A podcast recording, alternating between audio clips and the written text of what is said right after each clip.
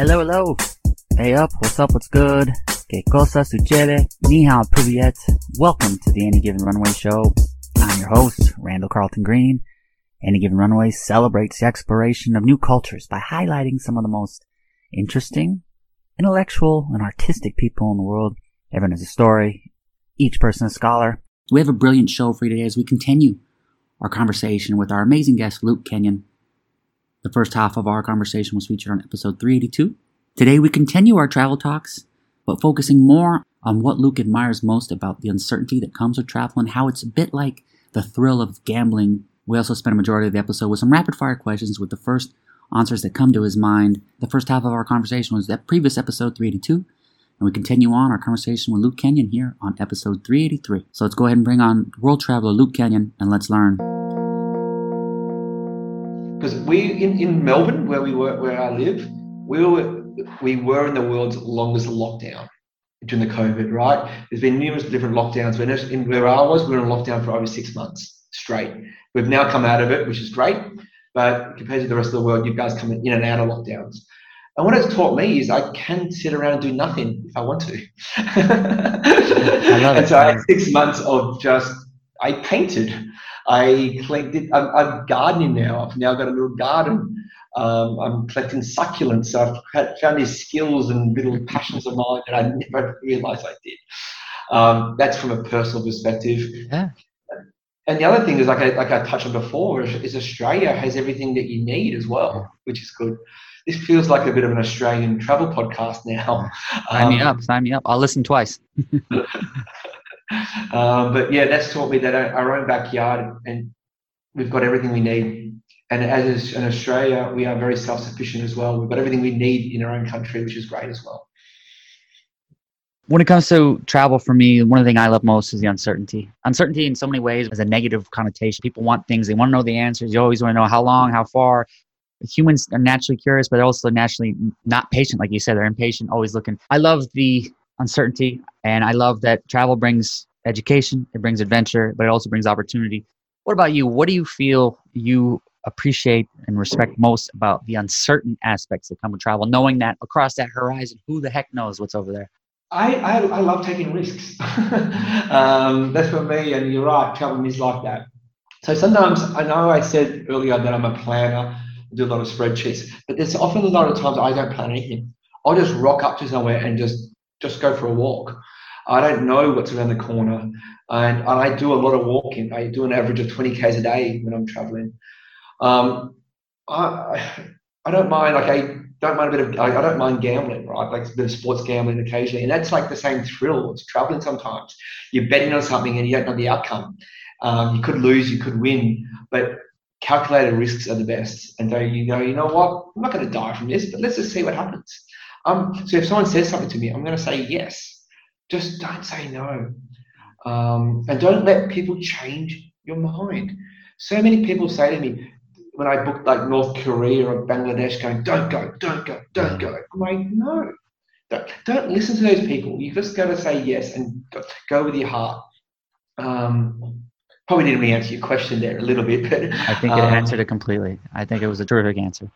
I want to ask you some fast paced questions here. I don't want you to think about, you the first thing that comes to mind. Country with the best food. Oh my God. Yeah, I know. Where do we uh, begin? Where we... I'm looking at that now. Um, Mexico. Okay. Country with the best beer. Uh, has to be Belgium. Country with the best outdoors. Oh, Oh, I'm going to say Australia, based on my experiences in the last little while. I just think that we've got everything. Okay, I love the answer, respect the answer, but outside of Australia, second best country with the outdoors. Uh, I'm going to say the US because okay. I've been there a few times. I've done a lot of yeah. I enjoyed all the outdoors and the wilderness, and just especially how you guys at the forefront of national parks. So you guys started the first ever national park, and I think you guys do it, you do it well tourist trap that's worth it? Oh, good. I like the question because I hate tourist traps and I try to avoid them. Um, I have to say Venice. I think I've been to Venice a couple of times now, and it's the biggest tourist trap of all time, and and it's just but I loved it. I really do love it. And what you do is you go to Venice and you stay there after dark, and then all the tourists go home, and then you get it to yourself. Yeah. But you've got to go there during the day as well, and just all the tourists, all the tourists there makes it as well. The most frustrated I've ever been traveling though was in Venice after hours at night because it's so dang easy to get lost. oh, I got so lost. I got so lost. City, I know that you're an outdoors guy, but city you most fell in love with? New York. New York.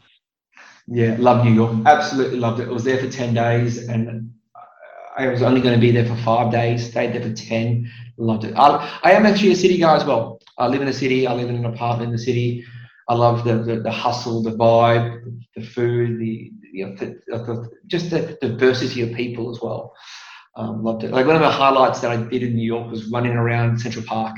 I had a dream ever since I was a kid to run Central Park and Yeah. did it.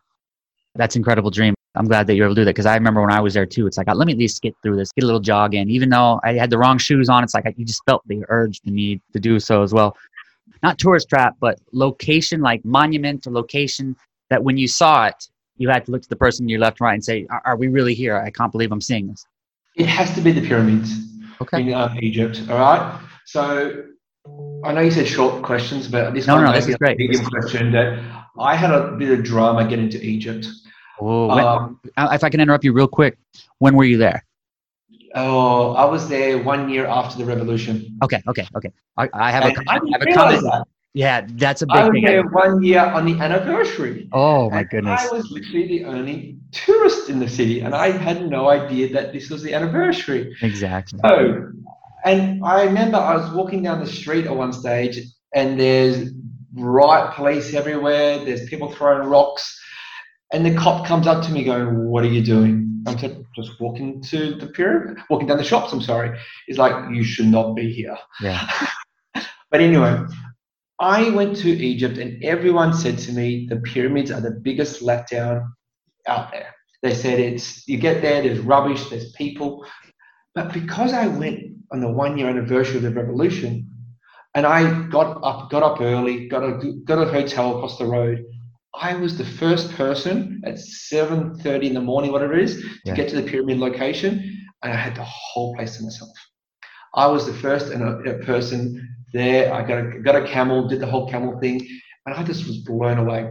I was there on a good day. There was no pollution. There was no smog. There was no garbage. There was no wind, and I just was blown away Hmm. um, by the scale. And I was just like, my mouth was dropped.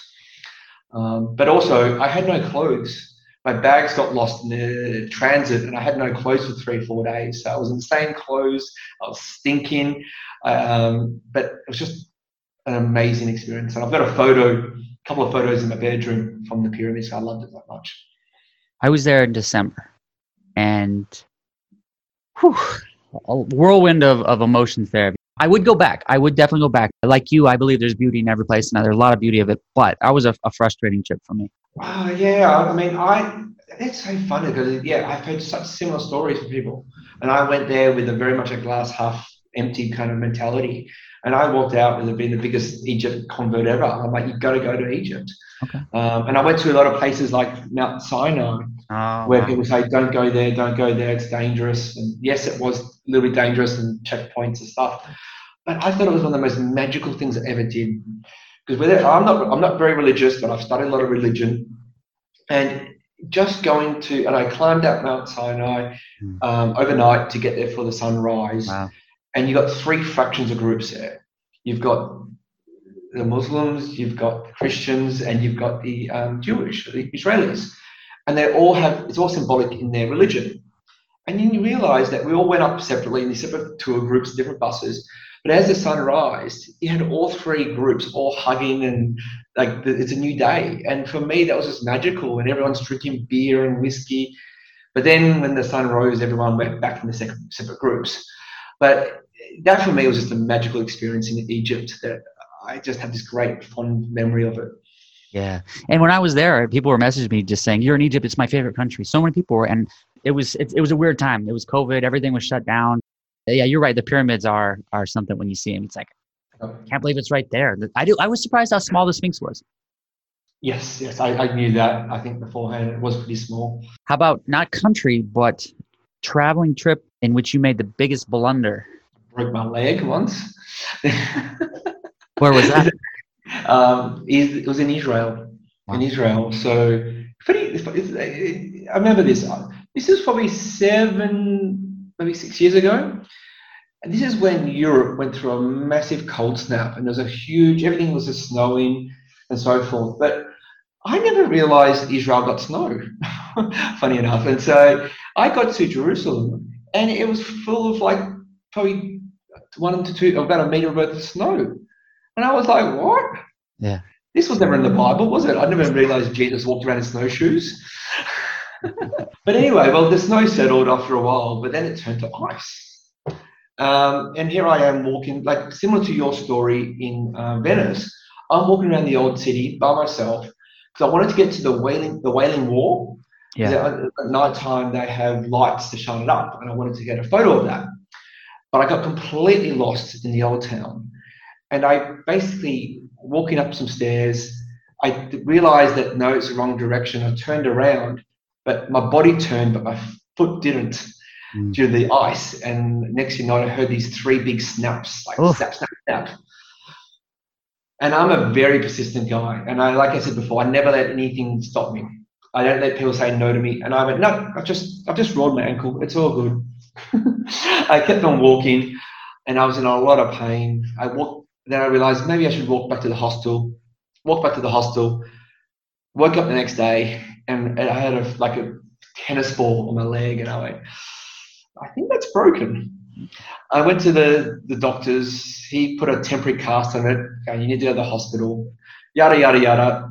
I went to the specialist. It was broken. They put me on a cast. And the doctor said to me, You're going to have to go home. And I went, No, no, no, no. I've still got two more weeks of a holiday left. I'm traveling still. Nothing's going to say no, stop me. He was only going to give this, he was only meant to give me a half cast because I said to him, I'm still going to travel. He gave me a full leg cast all the way up to my, to my groin. And he made it extra heavy. And he goes, I've made it extra heavy and up there so you don't, you have to stop traveling. Yeah. For the next two days, I still traveled on it. I said, no, stop it. I went to Bethlehem. I went to the West Bank, did all that. But then I realized it was still pretty uncomfortable. So unfortunately, it did win, and I had to fly home. Um, then I had to have two, like, to, to his credit, I had to have two surgeries, and I've got pins in my leg still for it. That's a good little souvenir. But I went back a year later and finished the trip. Yeah, I'm, I'm that determined that I never let these kind of things stop me. And that way, you know what? Saying the leg may have stopped the trip early, but I'm going to finish the trip. So I went back a year later and finished it. Fantastic. Traveling photo that you've taken that you would choose if you could only have one picture on your phone lock screen indefinitely? Uh, I've still got the same photo of mine, and it's a photo of the Philippines. I got that from about five years ago, and it's yeah. just me yeah, and blue water. It's me on a, a cliff that you could jump yeah. off, and it's just me looking out to the to nothing. Um, I love it. Similar question then. If there was one day that you would have to relive traveling as a Groundhog's Day type of thing, you have to relive it every day, that would be what? All right, that's that's the toughest question you've asked today. that's the toughest question. Um, wow. Um, a couple of things that come to my mind straight away is that Egypt, that that that, up, that night, climbing yeah. up the hill to the Mount Sinai, watching the sunrise was awesome. Me climbing to the top of a mountain in Nepal um, with no tour guide. They said that you have to have a tour guide. Me and my mates did it with no tour guide, and it was just breathtaking. Um, there's a, a, time when I was in um, the US and I was traveling with my mum, uh, just going to these microbreweries in um, Portland. That was just a great day. Um, but I'm going to have to say the Egypt one. I just felt that was really good, seeing that the Muslims, the, the, the Israelis, and the Christians all getting together, saying that we're, we're the one people, we're all at the same blood, we're celebrating life. Yeah. Doesn't matter. That, for me, that was a, the hairs and the on my arms always rise rise up for that. Yeah. And the gorilla, and the gorillas was pretty high up as well. But I'm going to say the Egypt. Favorite sporting event? I'm a massive, massive Australian rules football uh, fan. Um, a lot of people don't understand it outside of Australia, but I go to all the games for my for my uh, for my club. My club didn't do too well for about five, about 10, 10, 15 years. They're called Hawthorn Hawks. Okay. Um, and they won four premierships in about sort of, sort of six, seven years. And so I attended all of those with 100,000 people in, the, in my home ground in Melbourne. That was just amazing. Um, especially the first one in 2008, we were the underdogs. We shouldn't have even been there. And we beat them by a fair bit. And that was just a, a moment that I lo- love. So, another sporting event that comes to my mind was the 2002 British Grand Prix, Formula One Grand Prix. Mm-hmm. I'm a love, I love sporting events. And basically, I had no money. Living in London, I had no money. I wanted to go see it. I found an event or uh, an ad in a paper saying, "Come work at the event. We'll give you free transfers over there. You work in a bar, and you get free accommodation." And I went, "This is awesome. I'm going to go get paid and watch this." Got on the bus, got out there, and they basically said to us, "You will not be watching the race. We need you guys all to work the whole time." Yeah. And it's a three-day event. I did the first day, did the second day, but the third day I went, you know what? Stuff it. If I get busted and I have to hitchhike home, who cares? So at about 11 o'clock, 11.30, before the main rush for lunch and the race starts, I just disappeared. I ran away.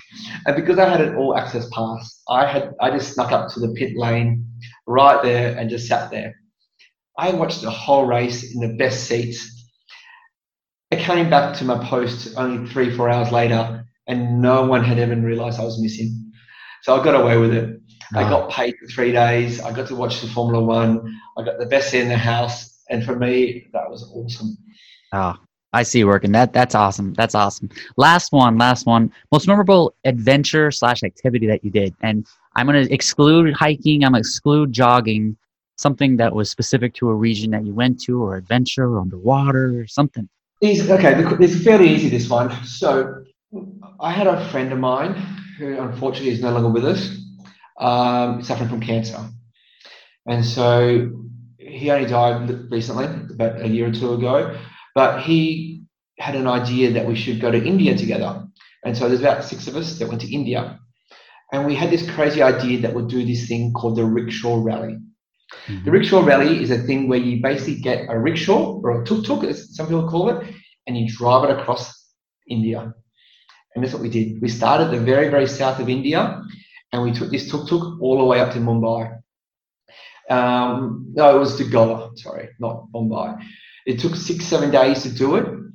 And a lot of people don't realize that Australia and India have a very close connection, and it mainly comes from cricket.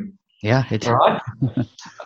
a bit of a trivia here that people don't realize that cricket is the most watched sport in the world because every Indian watches it, every Pakistani watches and it. And there was a recently, they recently played each other. When I was in Dubai and I was walking around, people thought I was Australian. They said, "Hey, big match today," and I'm like, "Correct, correct, correct, correct." And so the biggest match was the World Cup, which was only about a couple of years ago, and Australia beat India in the World Cup final. So we were the champions.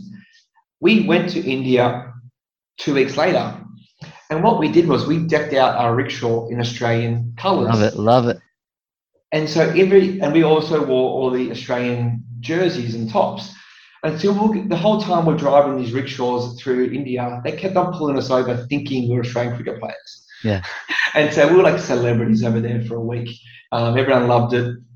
But the best thing was is that we raised fifteen thousand dollars for our charity for my mate, for my mate's uh, cancer cancer charity. So we did it with purpose. We had a lot of fun. Unfortunately, it was one of his last holidays that he ever did, but he had the most amazing time with his best mates, and it was uh, really good to share that with him. Luke, your stories just continue to amaze me. Gosh, I, I love all your stories. It seems like they continue to get better and better. And I know you're holding out on me. I know you got some other great ones that I, I can't wait to hear.